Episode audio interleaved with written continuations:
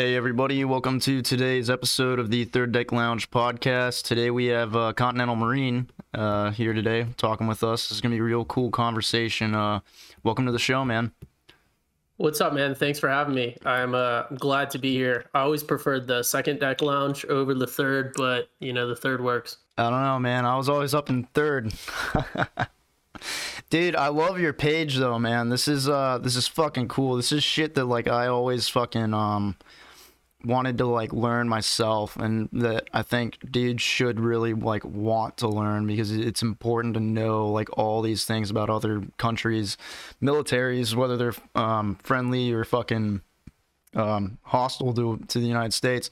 Like all the shit you're doing about uh, China and Russia, dude. All that shit is awesome. I love it. Yeah, thanks. That's uh, was kind of the point. You know, is uh, like we say in Mount, you know, find a job.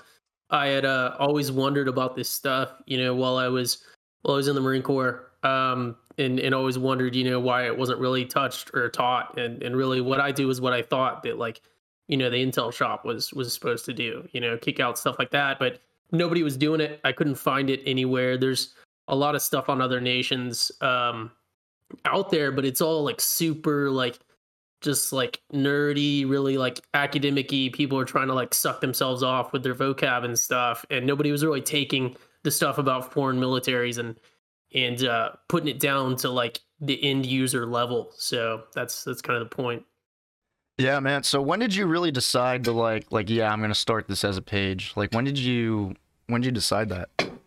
So uh my uh my cousin runs a, a pretty notable Instagram page. Uh anyone that's that's active on Instagram has probably heard of the Cognitive Raider. Um so talking to him about his page uh and just just stuff, I was like, hey, you should do something like this, you should do something like this. Uh but he's a little bit of, of sort of a a, a more nerdy dude himself. So he uh, he has all those sort of officer centric things, and I was like, you know what, I'll I'll do it. Uh, if anybody can do it, I'll, I'll just jump on there and, and start kicking stuff out. That's fucking awesome, dude. And, what did you really like? Like, where do you go to find this stuff? Because I, I know, like, obviously there's tons of information out there, but it all kind of it, it's hard to find like kind of the reality of that shit. Yeah, so it really really obviously the the easy answer is, is the internet. Uh, the the longer answer is that it kind of depends on the specific thing, um, and then a fair amount of it is. I don't like to use the word analysis, but a, a fair amount of it is sort of educated guesses, which is what some people would call analysis uh, on my part, and that's you know taking sometimes there'll be photos of things out there like photos of of units or, or photos of, of people out on exercise or something like that.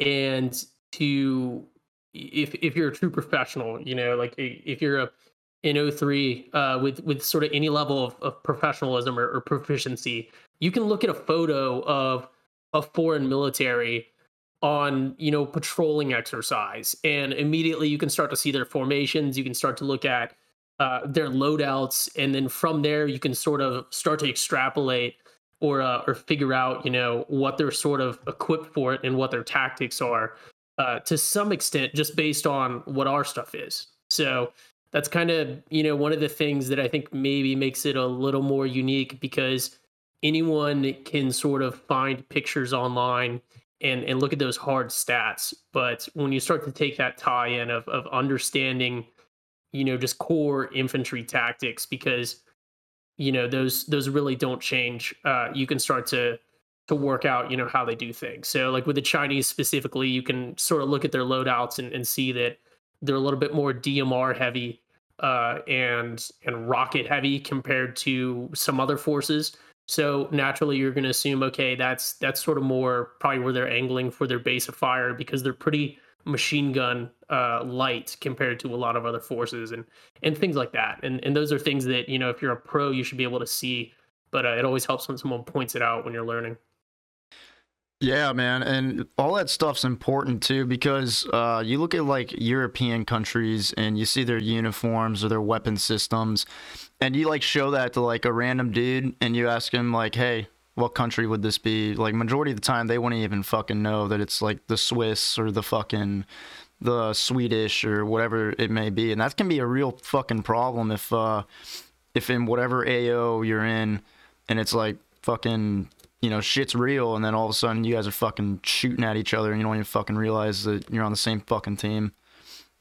Yeah, no, that's that's a big one, and that's another one I, I like to hit on a lot uh, because we are super big uh, as a whole, especially the the weapons dudes are super big on like armor and vehicle ID, and that's also you know that's great, but for some reason we don't translate that over to the personnel side. And for every you know one vehicle that that's out there, you know if if you're it's a cat Humvee, you know okay, there's one Humvee to identify there's also four or five dudes you know in in that truck that can be milling about and stuff. And and that might be the the thing that you spot first. So especially like you pointed out in in a european area uh where you know there's all sorts of nations. Everyone has different you know uniforms. A lot of people have different weapons uh, and things like that intermixed in with you know in, in Europe the really the only realistic hypothetical opponent would be Russia uh, but even then, they they vary a little bit. There's a lot of nations that that can look a lot like the Russians, and and you know, I, I didn't go to Norway. I, I know you probably you would have gone. Um, and then you know, guys, sort of your generation with three six no. Anything you're doing in, in Europe on the Marine Corps side is a joint effort with the Norwegians, with the British, with um, you know, several other potential host nations in addition to the US Army and, and all the other branches of of the US armed forces in conjunction with the Marine Corps. So there's just all sorts of you know if you get thrown into into that AO because a war pops off, uh, there's a lot of different stuff to to identify. Yeah, and it's it's crazy too, like being able to just know all this stuff and when say you like you do come into contact with the enemy and fucking you see the weapon systems and stuff that are uh that you're facing, it almost changes your fucking. I imagine it would change your strategy, um, like completely. And it's that's why I think it's like super super important because you see fucking the way you'd go about it if it was just a fucking fire team compared to like, okay, a fucking squad with a technical or something. Yeah, for sure, and th- that's something that I, you know, it, it's unfortunate that it's not more standardized across the uh, force. Uh, but that is something that is a really big key, and that that's that sort of natural stepping stone that a lot of uh, a lot of junior infantry leaders uh, in the Marine Corps as a whole misses. We we do a really good job at like the very basics of the basics. So just constantly practicing patrolling, constantly practicing, you know, entries and, and different clearing things, constantly practicing formations, uh, constantly practicing, you know, HE races and, and moving from a cold pause to a hot pause for rockets and, and grenades and everything else. But the next level of that, that that's still the basics, uh, is learning how to to sort of apply that against your opponent. And that's that's one of the things. Uh, one of my favorite posts that I've done is I just shared a picture of a uh, a, a, combat loadout um, platoon of of PLA soldiers and just pointed out sort of their weapon systems and when you know all of your weapon systems in the Marine Corps, so let's say the the 2738, the 240, um, we'll leave out rockets, but let's say the M32 and, and then the 320. Um, and then you look at this picture of, and that's what you're bringing to the fight. You look at this picture of the Chinese and you see their rifles that have more or less the same uh, max area and max point ease as our rifles. Um, see machine guns that have sort of the same uh, max area, max pointies as our machine guns. Uh, but then you start to see that they don't have those low velocity grenade launchers like the 320 or the 32, things that you can use to create that true direct fire, indirect fire, combined arms dilemma. Um, when you look at that and say, okay, this is something I bring to the fight, and I look at the Chinese force there and they don't have that, then all of a sudden in my head, I can go, okay, we're going to be pretty evenly matched from 800 to 400 meters because we have the same weapon systems that are going to be able to engage at around the same effectiveness. And then once we get inside sort of 50 uh, in, in, in meters that around that hand grenade range, okay, we're going to be once again more or less evenly matched because I'm getting inside the arming distance for my grenade launchers and we're getting into hand thrown grenade distance.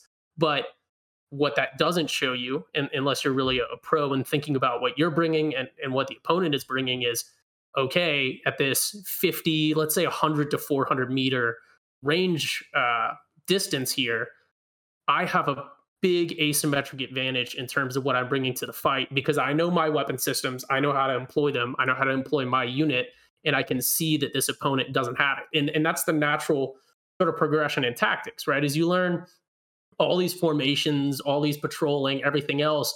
But then when you get in the fight, it's not just, you know, buddy rushing or, or maneuvering undercover. You have to be able to understand, okay, if I'm facing this force with this loadout, you know, maybe I don't want to close beyond a certain distance because I have an asymmetric advantage at certain ranges.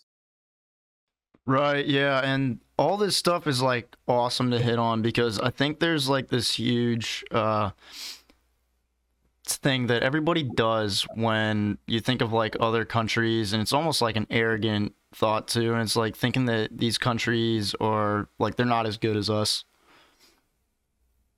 Yeah. No, and that's that's one of my things on my pay. I wholeheartedly believe the U.S. military is going to kick the crap out of anyone that, that oh, steps yeah. up to the plate with us. We're going to take casualties. You know, that's that's just a fact of war.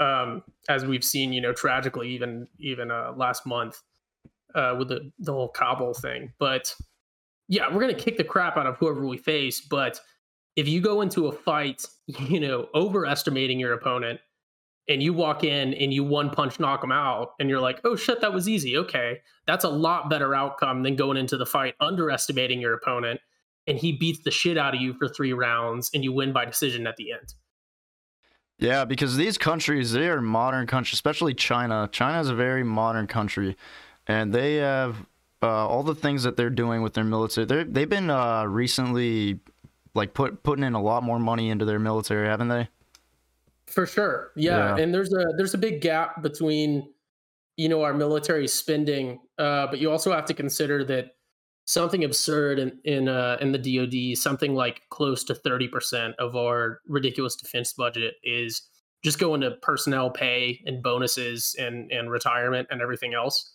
Uh, so the Chinese by just not paying their people as much um, you know the amount of funding going to their frontline troops uh, gets pretty comparable when you start to to really break the numbers down. That's incredible. Is it is it the same kind of thing with Russia?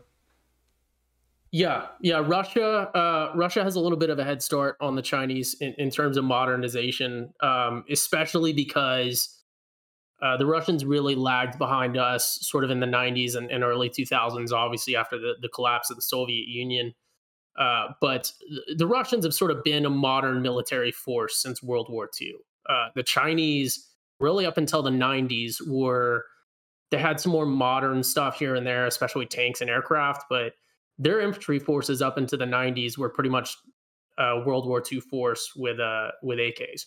So they they've done a tremendous amount of modernization. There's a lot more institutional knowledge uh, baked in with the Russians, um, and sort of a, a, lot more experience that they can make better decisions from. But uh, another thing that I like to hit on on on my page is, you know, it's not like it, yeah, the U.S. has 20 years of, of combat experience in modern times, but it's not like back when you know, like World War One, the Civil War, where you went to war and unless someone was you know physically present at the battlefield, they were not learning those lessons. So the the combat experience that we've gained is is awesome for our force but you can go find anything you want about the US military online, you know, papers, our most of our manuals, just all sorts of stuff. So, yeah, we have these, you know, 20 years of combat lessons paid in blood, but we put that stuff on the internet and the Chinese are reading it too and they're learning from it too. And so that's something we got to consider in, in modern war that is is sort of different is uh that combat experience gap matters, uh, but it does not matter as much as it used to. Yeah, and Russia definitely. I've noticed um, because everybody was talking about this when they first started coming out. They they have these new uh, tanks and these new personnel carriers. Um, I forget what they're named exactly, but I've never seen yeah. the pictures of them. Yeah, it's it's called the uh, Armata series. I'm probably saying that wrong. Armada, maybe. It might be Armada. Armada. That sounds familiar. Yeah. yeah, the tank's the T14. I don't know what the, oh, the okay. Yeah, Yeah. and were these specifically designed around like countering fucking like the Abrams shit like that? Um, yeah, more or less. I mean, I mean, so I'm not super big into like tank stuff. Um, obviously, I know what a little. I grew up a massive, you know, military nerd. Um, which you're gonna have some listeners that are gonna, you know, be able to deduce who I am if they're three six dudes. Oh yeah, we forgot to mention that. Yeah, you were in three six. Yeah, yeah, yeah. yeah. um, but uh, I forgot what I said. Yeah, so the Russians have have arguably been, you know, equal to or even forward of the U.S. when it comes to to tank designs. Uh, you know, since World War II, even you know, think about like the pretty legendary like T-34s and and um, they had you know their their T-72 is their most common tank, uh, which notably uh, the U.S. just absolutely stomped during the first Gulf War uh, when uh, Iraq was operating them. But uh, as as we've kind of seen, anyone that's been following warfare, the uh, the Saudis use the Abrams tank a- as well, and uh, the Saudis and their Abrams have been absolutely getting just dominated by random rebels in Yemen. So a lot of it, you know, like like everything, it, it can be the nicest rifle in the world.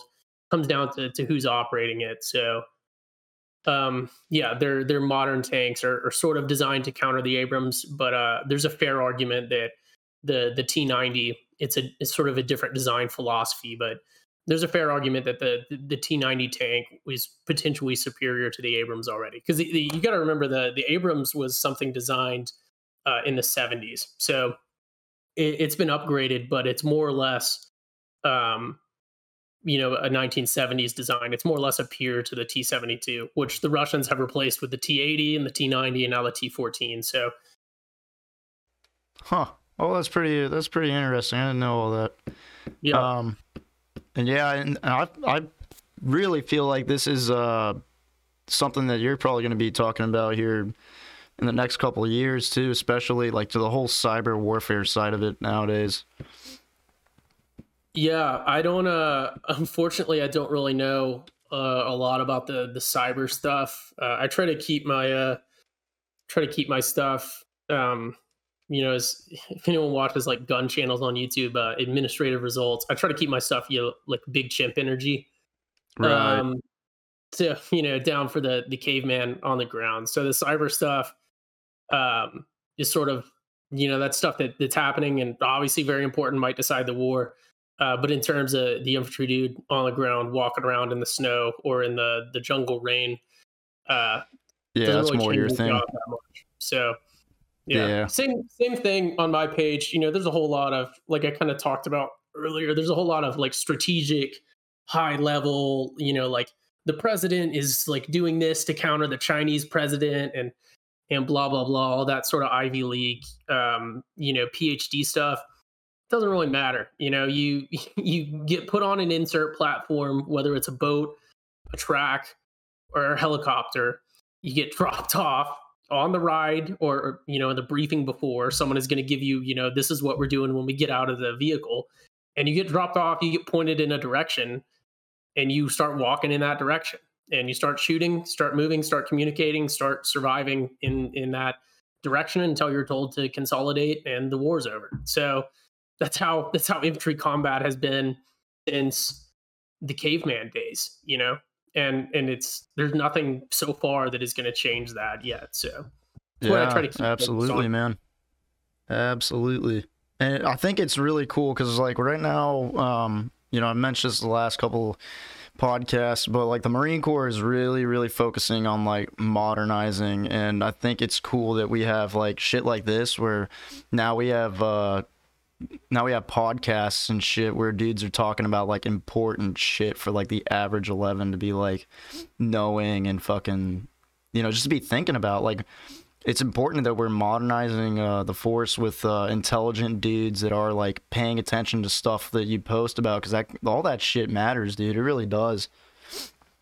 oh for Um, sure yeah Yeah, and I noticed too. We're talking about the the um, Russian tanks. Um, I'm sure you've been paying attention to the uh, conflict in uh, Armenia.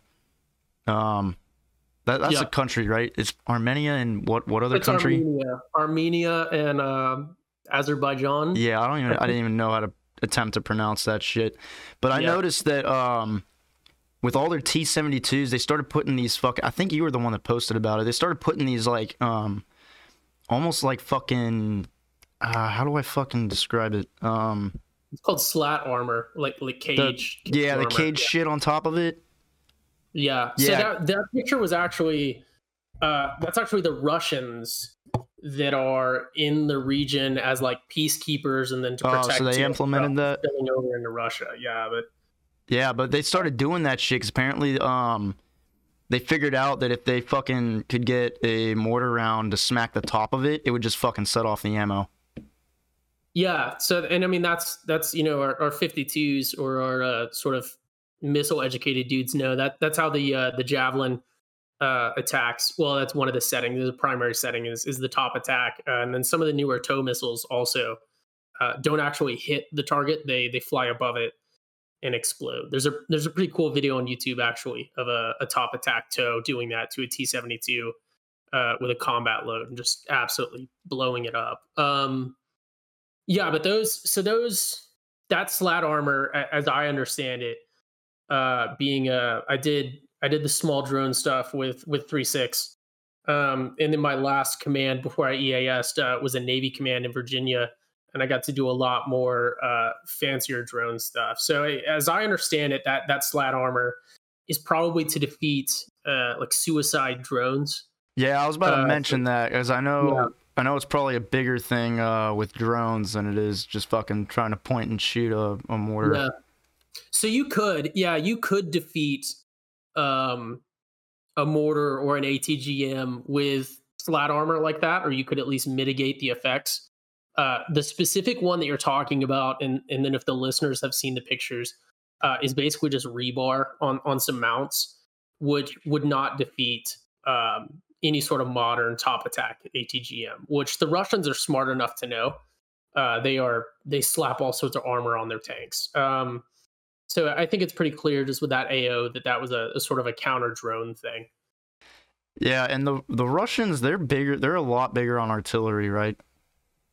They are, yeah. Which is the when you really start to study the the militaries, um, is not necessarily uh, sort of it's a it's a symptom of their circumstance and them realizing their circumstance. So the Russians uh, like the US, are sort of ultimately equipped for the highest end threat. The, the US military, while it can do all sorts of operations from handing out water bottles in Haiti to uh, you know fighting a, a pure conflict, uh, ultimately we're equipped for that that pure conflict at the end of the day, right? Like the F thirty five is useless when you got to go do hurricane relief in the in the Caribbean. Right, um, right.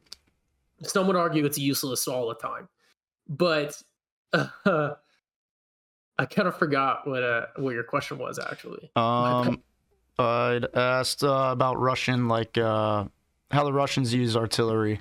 oh yeah, yeah, yeah, yeah, yeah. So the Russians ultimately are equipped to fight not necessarily the U.S. but NATO. So obviously, any NATO fight with Russia is going to involve the U.S. But there, you know, Germany is a massive army right there by Russia that Russia, for very obvious historical reasons, is, is wary of. France, the UK uh, Poland now, even in, in uh, Ukraine, things like that. Yeah. So the Russians realize that any sort of big conflict, sorry, my dog just freaked out. they're gonna very good. quickly they're gonna very quickly lose air superiority. So while the Russians have more artillery than we do, um, they don't necessarily have Sorry, awkward pause. I got. Yeah, you're all good. You're all good. I'll just edit it out. yeah. So the Russians realized that for them to have fire support for their dudes, it pretty much has to be artillery. Whereas when the U.S. is factoring in fire support, we have all sorts of stuff from the air and and everything else. So the Russia Russia's massive artillery force is more or less a symptom of them realizing it and planning for a fight with the U.S. Yeah, and I was gonna say another thing that um I'd heard about, and I'm you know again I'm not too well versed on all this stuff, but um, I also heard that Russia's air force is just like super outdated. Um, yeah, so that's another again, big limiting factor for them.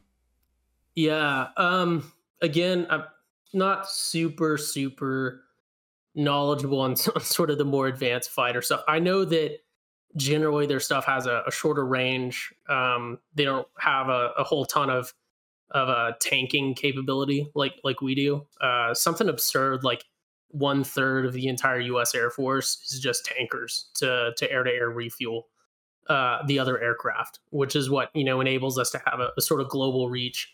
Russia is very much still they're modernizing and, and they're modernizing quickly, but but Russia's armed force is very much still equipped to defend the homeland of Russia, uh, which involves a lot of railways and, and other things, uh, say against like China and Siberia, or to just push into Europe, Cold War style, or you know, repelling the German advance, march to Berlin style.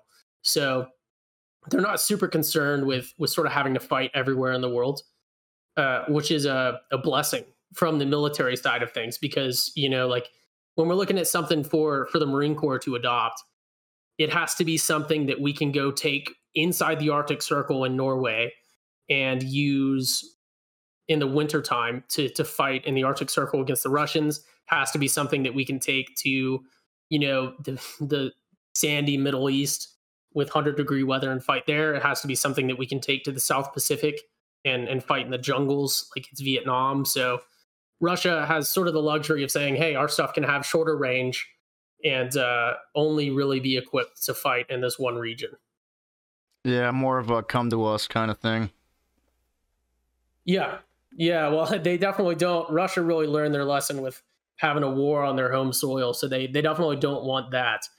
Uh, but they're not gonna they're not gonna be coming to North America, right? Uh, yeah, uh, or anywhere outside of you know continental Europe or Asia anytime soon. Yeah. And then kind of focusing on China, because like we said, like China's a lot more like up to date and shit on all this stuff. And I'm sure you've been paying attention to shit going on in Taiwan. I'm just kind of wondering, what do you think about all that?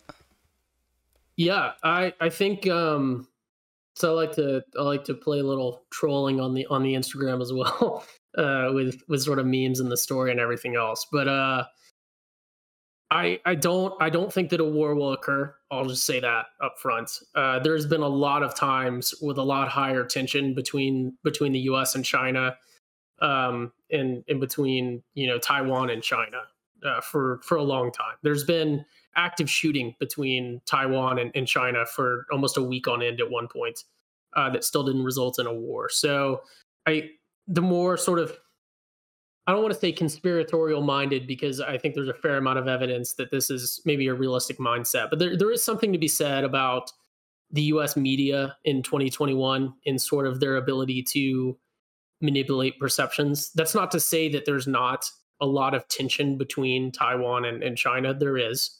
There's more than there has been, but I wouldn't necessarily buy into sensationalist journalism. You know, a lot of people say they're trying to distract from something. Um, and and other people would say that you know they're just it's a slow media cycle and they're trying to hype up whatever they can. Uh, you know i think both of those statements are probably true enough to some extent.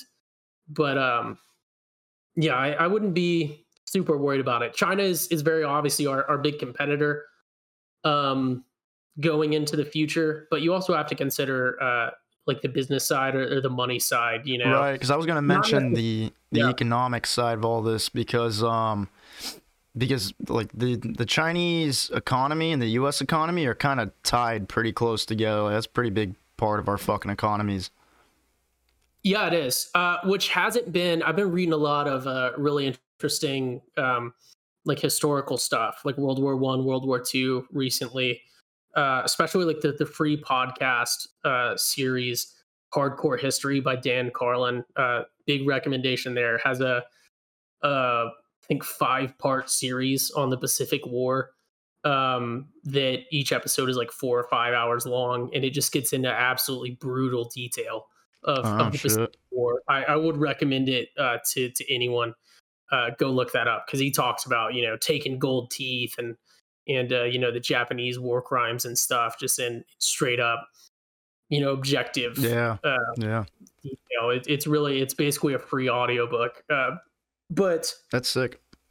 Yeah, but um, yeah, the the money side. Uh, but what I was gonna say, you know, prior to uh, World War II kicking off, Germany's biggest trading partner, Germany's biggest trading partner financially, Japan's biggest trading partner financially, uh, prior to World War II uh, both of them, the top two were the U.S. and the U.K.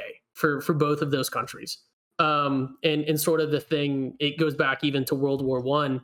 Uh, that's even more accentuated. Germany, something crazy like sixty percent of their trade uh, and their entire economy was dependent on the UK and France prior to, to World War One, and that didn't necessarily stop them. So historically, that has not been something you know that'll that'll stop them because a lot of economies are are sort of consumerist things.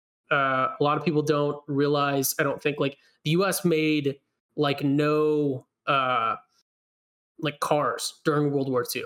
Um, because the car factories were completely converted to, to wartime production. Uh, to the point that you know after World War II, up until the 50s, uh, the cars that like Ford and, and GM and everyone else were releasing were 30s designs. They didn't even have the designers to be designing new car designs.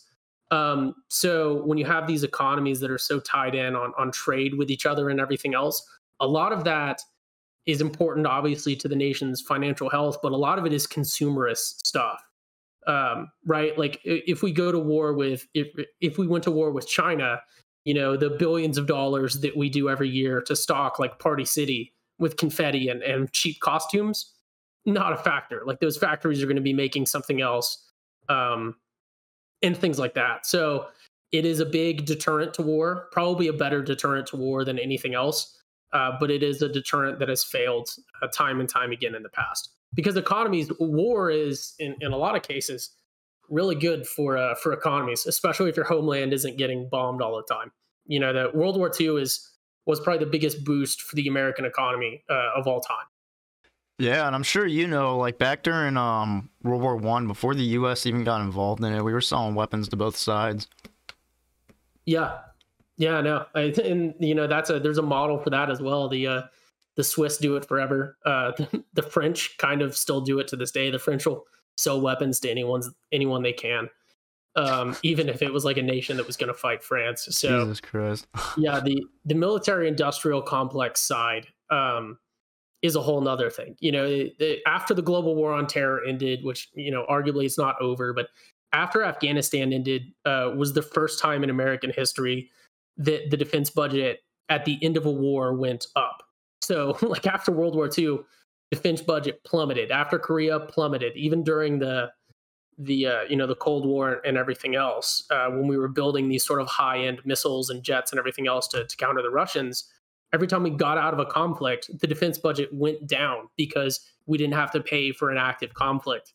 Uh, and the, the defense budget this next fiscal year, I think I just saw went up five percent, which is absurd. Like, how do you how do you leave a war?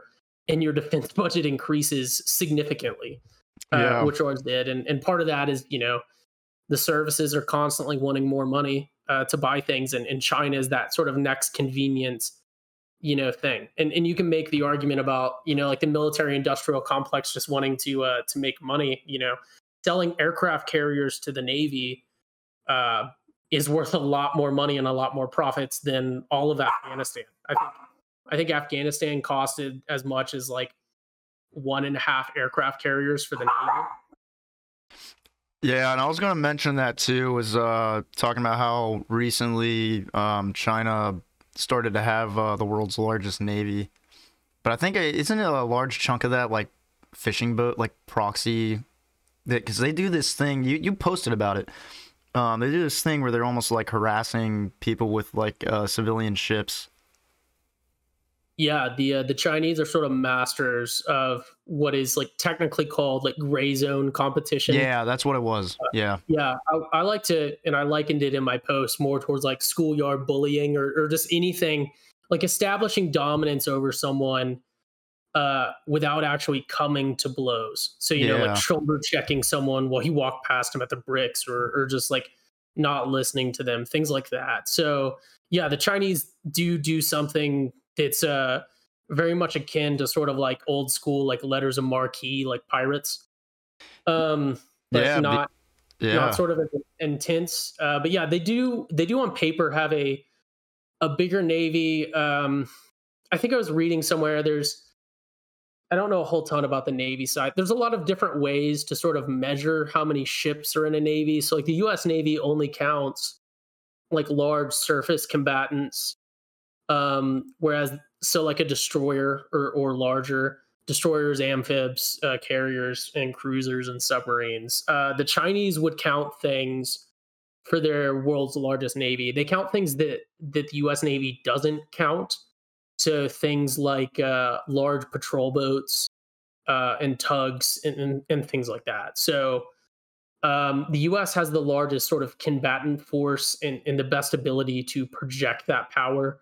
But uh, if we're talking about fighting a sea war, say around Japan or, or close to the the Chinese homelands, uh, we would be bringing pretty similarly sized fleets. Although the U.S. would be able to bring a lot more um, of the things that matter. So like submarines and, and aircraft carriers and aircraft. Yeah, because I was gonna mention that uh, before I do mention that one part. Um, just going back to what you said uh, a minute ago, it's like it's they the Chinese too with these uh like little proxy force. They don't even uh they can deny shit too, right? Like fucking they haven't even been uh taking credit. They've been like, oh yeah, no, they're acting on their own, fucking shit like that when they're harassing people. Yeah, you know, and, and that's something that that everyone does. Uh, the Russians kind of do it a lot too, with like the Wagner Group, their mercenaries. Although that's far more combative uh, than than what the Chinese will do.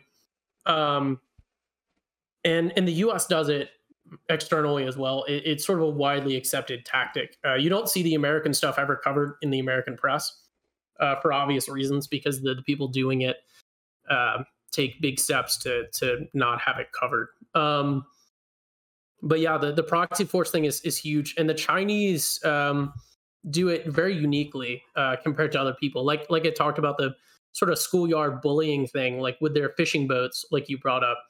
Um, if they want to claim an area of land, they will just send these fishing boats out and pay them not to catch fish. You know, like hey, how much money do you make catching fish per day? I'll pay you that per day to just go drive around and bump into you know Filipino fishermen or Vietnamese fishermen so that they can't fish. Um, so that eventually those fishermen just stop coming, and then China can be like, "Well, none of your people are here. We claim it." Same thing with India.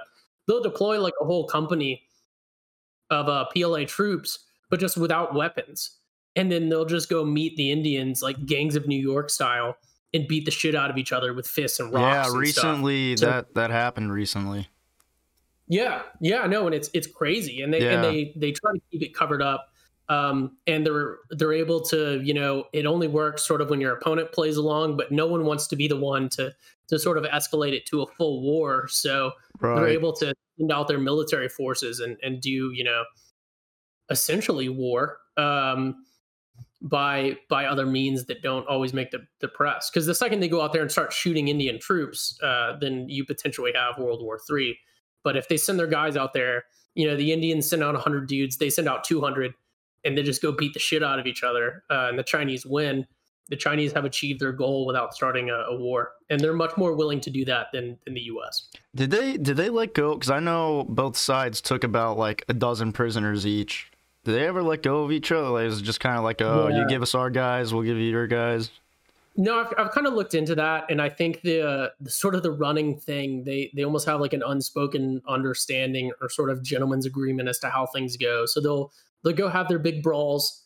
Uh, they'll capture like whatever prisoners, which are essentially just people that get like choked out or like knocked out. Um, it's almost like it probably wasn't. It wasn't really. It was very very little was it this way when I first hit three six. I don't think it was this way at all when you were there, but uh, like the old school Marine Corps, where like if one of Kilo's boots was around like the uh, the quad, and uh, you caught him like by the India smoke pit, and you like choked him out, and then like drug him over to like Kilo's side and just dropped him on the uh, on the grounds. That's kind of how kind of how the the Chinese and the Indians do it. They'll like knock a dude out or choke a dude out.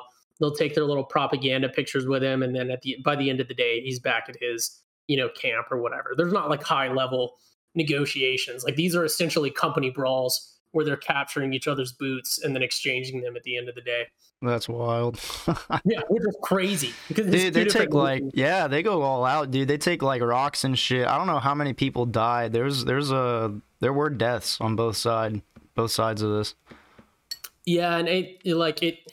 I think it's greatly exaggerated by by social media. You always see reports like, "Oh my god, like 20 Chinese soldiers killed." Like 15 Indian soldiers killed. I'm sure there have been people that have died, uh, but there's no way it's more than like a handful, right? Because if the Chinese went and killed 20 Indians by smashing their heads in with rocks, uh, you would know. You would know beyond some random, like, you know, unverified Instagram account posting it, right? Like that would be that would be a big story covered across the world. Right. Yeah, I'm looking it up now just because I'm curious. Um. Uh. Do-do-do. And it's not really saying. Yeah, I don't. I don't want to go through a whole fucking article, but, um, yeah, dude, it's kind of crazy how they. Uh, it's, honestly, it's kind of funny too. They just fucking just go beat the shit out of each other and call it call it good. yeah, yeah, you know, and maybe maybe uh maybe they're ahead of us. You know, maybe they have it Yeah. figured out. If if we could solve wars, you know, in the future by just going and sending out, you know, an entire Yeah. division versus an entire division to go beat the shit out of each other. Uh, you know, and then everybody goes home, or more or less everyone goes home at the end of the day with some bruises Yeah. uh, that's fine. I was I was uh actually talking to some of my friends uh this morning. I, I walked by, so I go to I go to college right now, and uh, my school has a, a big memorial for all of our graduates uh, that have died in in wars since World War One. Um, my school didn't exist long before that, uh, and we didn't lose anyone. But uh, you go and uh, look at this this memorial and and during the time of like World War II, my school was pretty small. Uh, where I go to school, we were graduating about a thousand people a year. Um, so pretty small school, like like five thousand person student body uh, during World War II. And you go look at this memorial, and there was just plaque after plaque after plaque with names just from World War II alone. Uh, and I, I think I counted today it was 605, um, which is like the entire male population of one and a half graduating classes from from my school uh, killed Yeah. during World War II. And that's that's the nature of like a true big war. You know, the the the GWOT was was terrible and was definitely a, a war and a, a big fight for the people that were there. But uh, those uh, those casualties, you know, that we suffered in all of Iraq, all of Afghanistan, and the three thousand people killed uh, during 9-11 um, add up to like a week and a half's worth of casualties during during World War II for America alone right. I was gonna mention that. yeah it's it's crazy to think about uh you know the the massive casualties that we've suffered in um you know 20 years and counting nine eh, the, the 3000 people of, of 9-11 is is not an insignificant number there's been less than 3000 killed uh in in afghanistan and then uh also in iraq and then i think i, I counted the syria numbers as well but the us is was averaging you know hundreds of KIAs per day during during World War II. Just Right. the U.S. alone, and, and, and just KIAs. So Right. I think in, in part uh, that number going down over the uh, years since then is definitely uh, in part due to uh, advancements in medicine and shit like tourniquets being fucking implemented, shit Yeah. like that. yeah, for sure. Uh, but also, and I was talking to some people about this at one point. Uh, there's a lot of stuff nowadays that is very legitimately counted as a wound, um, and and counted in the wounded in action numbers and, and awarded a Purple Heart. Uh, that wasn't back then. You know, like uh, TBI stuff, especially, is huge. Uh, it's a huge issue. Um, and we've had a lot of people that have had it, uh, thousands that are counted in, in the number of wounded that we've had, um, in, in the number of Purple Hearts and stuff. That was literally not a, like a, they were like, yeah, you got a concussion, like, or like you're shell shocked or something. When you look at World War II, like wounded numbers, obviously there's a lot of, of KIAs that potentially could have been saved with modern medicine. Um, but there's also a lot of wounded in action that weren't even counted because you know nowadays you get any sort of little scratch from from enemy fire uh, and you got a purple heart you're getting counted in the numbers and there was a lot of dudes during world war ii you know that short of taking a bullet uh, they they were not going to, to bas or, or anything else you took some shrapnel you took some shrapnel you kept moving Yeah, man, that's kind of crazy too. Um, and I wanted to mention to you uh, the whole thing with Iran because you, you mentioned uh, TBIs. and I remember um, back when that all went down, when they were bombing bases in Iraq. Which, by the way, I really thought like when that shit was happening, I was sitting, uh, I was I was sitting at home because I was still, uh, I was still in my house at the time, but um, I was watching it on the news and like texting my buddies. I was like, "Yo, we might actually, uh, we might actually be going to war." And like, um, cause that shit, that was absolutely insane to me watching that happen on the news. And then um, the next day, you know, they're talking like, oh, there's no casualties and shit. But that wasn't necessarily true. There was about like, what, 30, 40 people throughout all those bases that actually ended up with some pretty serious TBIs. Yeah, I think it was it was 34 or 36. It was uh, like an even number in the 30s. Uh, they, they got awarded Purple Hearts. I'm sure there's there's more, you know, there. But yeah, that was that was crazy. That was um that was what like 20 like yeah, like 4 or 5 months after I Yeah. got out. Uh something like that. I was I was thinking, you know, hell yeah, here we go again. Yeah, dude. I mean, I literally like I remember going to uh the barracks the next day and all of us dude were around the TV watching like Trump come out. And when um when he first came out and all the generals walked out, at first I was like, okay, now they're starting to do like show of force type shit. I, I thought they were about I Yeah. thought Trump was about to come out and be like, yeah, Tehran doesn't exist anymore. Yeah, no, and that's I, I read up about that a, a decent bit. It's it's actually very very impressive uh what the US did. Like we knew um when Iran would have like commercial satellites or or something uh and and like drones and like we knew where all the Iranian sort of like agents on the ground were and we sort of predicted that an attack was imminent or or we knew through through intel. I'm not sure how yeah, that I derived that. actually I don't know if you've heard this. I actually heard like a bit of a conspiracy theory where um Iran um basically they knew they're like okay, yeah, we can't fucking all out go to war with each other cuz it's not going to fucking end well for either of us. But um they didn't want to let uh us fucking killing their generals slide.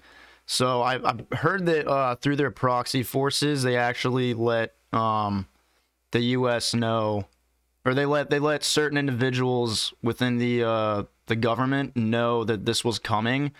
Because if if you look at like uh, everything that happened um, all these troops knew this shit was coming. This wasn't like a surprise attack like dudes were in bunkers and shit like they knew this was coming. And all these missile strikes conveniently landed like uh, not on important shit like fucking around the base Yeah, so I. I don't know. Yeah, it, it- who knows? Uh, that could also be Iran, you know, getting exposed on the intelligence side and then and then trying to like cope. But yeah, the U.S. was able to have several hours of advance warning to plan, and then in sort of like the hour between like sundown and when the first missiles impacted, we more or less like completely evacuated the base. Like all the aircraft gone, most of the people gone they flew in uh, like an army company that was in somewhere else like part of baghdad because they they were anticipating you know like what if this turns like complex right? Like you hit us with missiles and then and then troops roll in. Like we don't want to trust the air force security force dudes so let's fly in some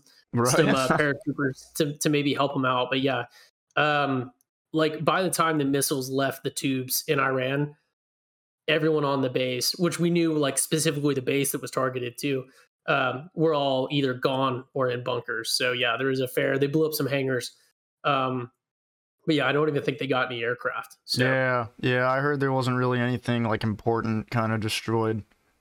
yeah, Yeah, all that's Yeah, that absolutely crazy. crazy. that was I. I can't. Um, I can't imagine how that how that would have turned out. You know, and that it's the same thing with any sort of potential conflict. You know, with uh with China or or with Russia or or Iran or North Korea or who knows what else. You know, it, you uh you never know. 9/11 kind of really caught us off guard. Pearl Harbor um while we didn't really have warning for Pearl Harbor, like it was pretty obvious by uh by you know the summer of 1941 that we were going to get sucked into the war somehow. You know, Yeah. we we'd started uh, the U.S. started up the draft, I think, in late 1940, um, and and some other significant things like before the war started. Like we knew we were going to get involved, so that was kind of a big shocker. But there definitely have been wars, you know, that the U.S. has been involved in that uh, nobody saw coming. Right. Yeah. It's it's always uh it's always crazy how the future kind of plays out. And another crazy thing that happened too. Um, this wasn't really recent. I think this was like a year ago. But when China was started coming out with their new jets, and they looked uh, a lot like the F thirty five. And then uh, started coming out that uh, they actually got a hold of those documents from um, what was it? What was that company called? Uh, uh, I think Lockheed makes. Yeah, the, Lock, yeah, them. I don't know if you heard about that. I looked into it much. Yeah, no, I haven't. Um, I know enough about aircraft uh, to to sort of understand that like stealthy designs. Um, like you look at like the Cold War stealth stuff, like the the F one seventeen Nighthawk uh, that we saw during like um, the Gulf War pretty significantly, and and then like the B two, the big stealth bomber, like the Flying Wing. Um, those designs are not; they don't necessarily make great airplanes.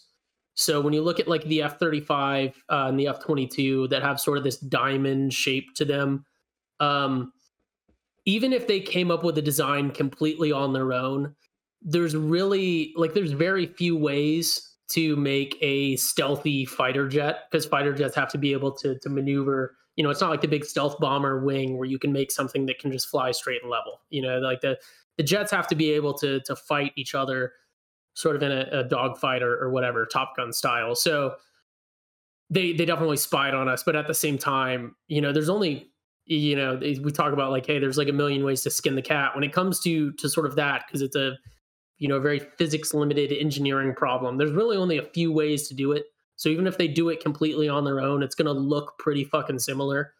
Um, but yeah, they are uh, they're kicking our ass uh, spying wise in, in, a lot of those ways. And, and we talked about defense budgets earlier. That's one of the ways that they save money. You know, how much, how many uh, billions of dollars did the U.S. spend on the F thirty five program? Oh, I don't uh, know. It's a it's a fucking lot. Yeah, yeah a lot. And then the, the Chinese, you know, pay a handful of hackers and uh, and some probably some human sources on the ground, you know, a few million dollars in salary and computer and payoffs, and they get all the designs that we spent billions of dollars and, and yeah. decades developing. That's so. what's insane is this whole like information war. It's a whole like um, it's a whole new um, what the fuck do they call it? Spear of uh, conflict, like cyber. So it's like air, yeah. land, sea, space, and now it's cyber too in cyberspace yeah yeah but it, information you know and I, I, always try to hammer this on on the page to kind of get it in people's head uh you know war the ways the the methods that we use to achieve goals have definitely changed and, and updated uh, and tactics have have changed and updated but sort of the end of the day um nothing has really changed you know like like the saying war never changes um spying, like cyber spying and jamming and hacking, is is something that uh you know is definitely very new, but at the same time, um, you know, the U.S. and, and Britain uh, decoding the the German Enigma code machine during World War II and being able to read the Germans' codes, uh, or the U.S. decoding the the Japanese uh, codes during World War II, uh, even before Pearl Harbor, and being able to read the Japanese communications uh, is fundamentally the same as hacking someone's network and being able to see their their communications. So that that sort of espionage, intelligence, getting inside, you know, the enemy's decision making process through covert means uh, is not really anything new. So yeah, yeah, it's definitely shit that like alters the course of wars though. Like I remember, uh, I remember watching fucking what movie was it? It, was about Enigma. It was the British movie. Oh uh, yeah, the, you know what I'm talking I don't about? know what you're. Yeah, you know, you know, know what I'm talking about. I don't remember the name of I it. I haven't seen it. I know exactly what you're. T- it has that um. That actor, what was his name? I Fucking... think his name's Benedict Cumberbatch. Isn't yeah, that yeah, yeah, him. He's like yeah. The, he's like the the gay dude that solves the enigma and then gets like thrown in like a prison for being gay. Yeah, yeah, yeah, yeah, yeah. But yeah. I remember uh, during that war, once they did fi- or war during that movie, once they did figure that out, they they started talking about. They're like, yeah, this is gonna save a lot of fucking lives. Yeah, no, and that's that. I mean, that's fundamentally at the end of the day, uh, you know, spying on technology is a little different because you know you couldn't. The Germans weren't transmitting, you know, like blueprints for their jet fighters over over the Enigma, but um, there was all sorts of you know spying going on as well. But yeah, that's fundamentally it's the the same thing. It's like I I, I try to tell people, you know, um, warfare on the ground has changed, but if you get shot with uh, an M27 and die, you're still dead because someone shot you. Just the same as if you were, you know, a random Roman soldier trying to fight off the Mongol hordes and got shot in the tee box with a an arrow from a, a uh, you know, an ancient right. warrior. You yeah. still got shot in the face and died. You know. Yeah, all this so, shit. Yeah, all this shit will still put holes in you. I, I think it's like what they they uh, when they first were in Iraq and Afghan, they they were finding like these fucking crazy old weapons that uh, they used to fight against the Russians that were still like around that they were using. Oh yeah, no shit that um shit that they would use to fight the like the British in the 1800s. Um, yeah. I don't know where all the I don't know where all the stuff is now, but at, at the because uh, I think I heard they they're renovating buildings and, and moved into to trailers and stuff. But at the uh, the regimental CP, there's all sorts of uh, weapons, and then at uh, at H one the the division CP on uh on Camp Lejeune, which you need a you need a clearance and like a, a pass to get in, but they have sort of a weapons museum collection over there and, and stuff that was picked up just during the GWOT and there's like muskets and, and, things. You can find pictures of of dudes holding like some shit out of Pirates of the Caribbean. The that fuck? That's crazy. At, they got shot at Marines in like 2013. So Holy shit, that is crazy. Another thing I wanted to um, ask you about: uh, you watch this shit with the the Russians and the U.S. and Syria, where they fucking they, they have these little like uh, almost like uh, what what the fuck was that movie called? Um, it was like the fucking uh, post-apocalyptic world. Um, it was in the desert. What the... like Mad Max. Yeah, yeah, yeah. It was like Mad yeah. Max type shit. Yeah. Um we actually have to. I think. I think we got to skip that question because I was uh I was working somewhere where I I don't, we can't talk about or I can't talk about that really because I don't know what I can say. Gotcha, gotcha. Yeah, we can skip over that one. Just Might know, be, yeah. just know it was an interesting story. yeah, no, definitely, definitely go look up. Um, you know, U.S. Russian battle, whatever. Yeah. We we, we I, kicked the shit out of them. I heard a story one time from uh from a fucking corpsman, and he basically was telling me about how uh, he heard it from a SARC, who basically said they were just out in uh, Syria and they were doing a patrol. I don't remember if they were fucking SF dudes or just normal army guys, but they're they were in that area that the Russians were in. And um, they're patrolling and shit. And then all of a sudden, out of this like wadi that's like up in front of them, this like Russian dude just pops up and everybody's just like, "What the fuck?" And then he's just like, uh, "Cigarette," and then they're just like, they're just like, "Oh, fuck yeah!" And then they just like go over and they just start shooting the shit and fucking around, and they're like uh, trading cigarettes and fucking food and shit. It's kind of yeah. funny. Yeah, some of the dudes, some of the dudes that went to to Syria have some pretty pretty funny stories. Three six kind of got the the shit end of the deal um, in terms of like the timing because there was a the one four dudes that were there before him off the 11th MEU, uh, just when like no one was there. And then three six got there and they really were pretty restricted. And then uh, the one six dudes, uh, one six Charlie, I think that ripped with with three six um, to go in and, and, do the Syria mission, obviously along with with Artie dudes. Uh, those guys got to travel like all around. Like they got to like leave the fob. They had oh, like really? Toyota pickups and stuff, and yeah, I heard like uh, yeah, I heard for the dudes that did go that it was pretty like limited what they were able to do. Yeah, with with three six, you know, outside of allegedly, you know, never been confirmed or denied, but outside of a uh, drunk driving on convoys uh, in country, there there wasn't really any interesting stories. Um, because they were pretty restricted to sort of the fire base. But yeah, some of the, some of the dudes before uh, with like I said, the the West Coast guys that went out there because they didn't have great sort of security, so they would just have people wandering up to the fire base and stuff, and then uh, the dudes after when things were a little more secure and they could they were allowed to travel a little bit more freely and do patrols, have some interesting stories as well. Yeah, man. that's all. That's that's pretty crazy, dude. Um, I don't know if you've heard that cat. So hopefully, some of your listeners have, have heard Yeah. or know that story. It's a pretty Oh, legendary. um, story. last thing I wanted to hit on with, uh, or I wanted to ask you about was the uh, the shit that Iran uh, been doing. Iran has been doing out in the Mediterranean with their uh, the Iranian Guard taking over ships and shit, and then fucking uh, they shot down a U.S. drone uh, a while ago. I don't know if you remember that.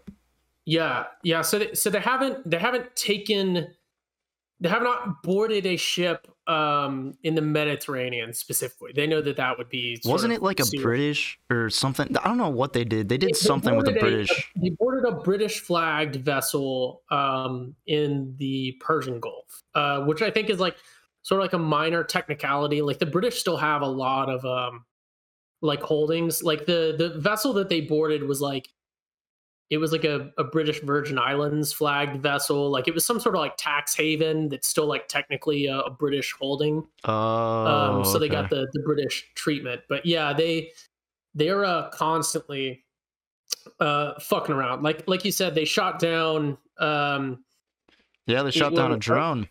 yeah, I don't know what the Navy calls it, uh, but the, the Air Force calls them Global Hawks. They're very expensive, very advanced, high high altitude, and then high level um, spying drones. Uh, the Navy has some as well. I'm, I'm sure it's called some like navalized version, Yeah, like Trident Hawk or Probably something. something like that. Um, They- yeah, but they like a, a multi-million dollar, like like 20, 30 million dollar. Like it wasn't a small drone. Yeah, very, very Uh, top secret too. Because I remember they it wasn't even so much that they shot it down. I think it's that they got a hold of it. Yeah, so and, and we've had periodically, you know, issues. Uh, they've they've been shooting down every time they can. Uh, they've been shooting down, you know, American drones because they know that they can get away with it re- without uh, retaliation. Yeah, Uh, they can play it up on their press really big, and then um, just the drone program as a whole, uh, because it's been very sloppy. Uh, it's very unpopular in, in sort of the the Middle East world specifically, in, in that whole region of the world. So when Iran shoots down an American drone, regardless of what it is, they can say like, "Oh, hey, like we shot down this drone um, because we wanted to save like the people of Pakistan or or the people of Yemen or, or whatever else." So it Iran is, and I don't know off the top of my head, like all the different denominations of of Islam that creates all these fucking wars that they have, but um, you know, they want to play that sort of popularity contest as well. So they're constantly Right. trying to show out for their people, but also sort of the people of the region. yeah, yeah, man. Uh, dude, I definitely got to get you on the podcast again. We can keep talking about this kind of Yeah, sure, stuff, dude. Whenever, yeah, whenever. Yeah. We're about uh we're about at our time though, man, and um I want to thank you so much for uh, coming on to the show and talking with me, man. Yeah, thanks, man. And I wanted to say thanks for what uh thanks for what you're doing, making a making a page for three six and, and just sort of gathering those those stories uh, and that history and just sort of the the lifestyle and the culture. I firmly believe, you know, that when it comes to to making the Marine Corps better, it, it's about that, you know, brotherhood. Uh, when I was in, uh, we had you know, one of the best Marines um, ever. Probably like he he potentially could be, you know, I don't know how the careers work for for staff NCOs, but if I ever met someone that, that could be the next sergeant major of the Marine Corps, uh, it was uh he's now a first sergeant, but Gunny Harkness uh, was was in India's Gunny um, during the you know whatever year 24th MEU. Um, but a super fucking awesome guy, and and he always talked about it always stuck with me how he hates he's like i hate the marine corps. This is summarizing and i'm probably butchering it but he talked about how he, he hated the marine corps but he loved marines and, and marines are why he stayed in as a, a career. And uh, i firmly believe that like what you're doing uh maneuver up you know shout out another 3-6 dude um or guys like even goons up sort of started doing it. He's a 1-6 dude um formerly. You know he's, he's been out a long time but guys that are making you know the Marine Corps cool. And you know, you don't have to be some sort of whatever the fuck cool guy. You know, being a, a regular Marine is cool. And and you know, take those don't be making boot TikToks, but take those fucking moto pics with your boys. You know, a, Yeah, a, a lot of the dudes, yeah, a lot of the two one guys uh, that were killed uh, in Kabul, uh, you know, two months ago, a month and a half ago, or whatever. Go look at the only pictures they have of, of those dudes. It's their boot camp photo or or moto pics in training. You know, you never know when you're going to lose one of your boys. You know, so take those pictures, share those pictures, and, and make the job cool. And I just want to say thank you to you for for making that. Uh, you know, sharing those stories and, and those pictures and, and making it cool because that's what's going to get the good guys to, to enjoy their time and uh, you know potentially stay in the Marine Corps, or make the Marine Corps better, and and uh, I, I, truly do think it sounds boot as fuck, uh, and I'm boot as fuck, but uh, I think that you know pages like yours are, are making the Marine Corps better. So thanks for what you do. Hey man, I appreciate it, dude. I you know I'm just a normal dude. I just I, I started this page because I just wanted dudes to, you know, have something to laugh about during the day, just a break from, you know, the the day to day that fucking compounds and gets dudes crazy stressed and losing their minds at times. But yeah, man, I mean, yeah, I, I try and do as much good as I can with this page rather than uh, being a just a menace like I used to be. no, but, dude, uh, being a being a menace is a being a menace is good too. I am uh, constantly shitting on uh like army special forces and stuff specifically, oh, yeah. you know, because we we constantly lose dudes, you know, dudes that want to stay in, uh, but they want to go do something else. So you know, and they they see that National Guard SF, so trying to make that a less cool option. Yeah, yeah, definitely, man. Yeah, there's a that's such a, a fun aside for the for the three six listeners. Uh, some of you guys will know this. I'm not I'm not going to say anything too specific, but if you know him, you know him. Like there's a there's an officer or a former officer with uh, one of the rifle companies that uh, wanted to be SF so bad he became an enlisted dude. Uh, got, I think he got out. You can do that uh, as a captain, and then became a an E five sergeant in the army just to go to SF, which he's he's doing very successfully. But yeah, we need to we need to do better as, as the Marine Corps in terms of retaining. They, they really they really only gave him E five. Yeah, I think I oh feel like he God. might. Get, I gotta talk to him again. I think he. I think he gets. He's he passed selection and is in like the the training course is is quite long because they got to do a language and then there's a a big backlog, I guess. But I think he gets. Uh, he finally finishes training, but yeah. Oh shit, that's cool yeah, though, man. That's rough. rough. Yeah. Yeah. But uh, yeah. Again, man, it was great having you. Definitely got to do this again sometime, dude. Absolutely. Yeah, man. Thanks for having me. Yep. To uh, everybody, have a have a good night, and to you, man, have a good night yourself. Uh, we'll see you guys next time.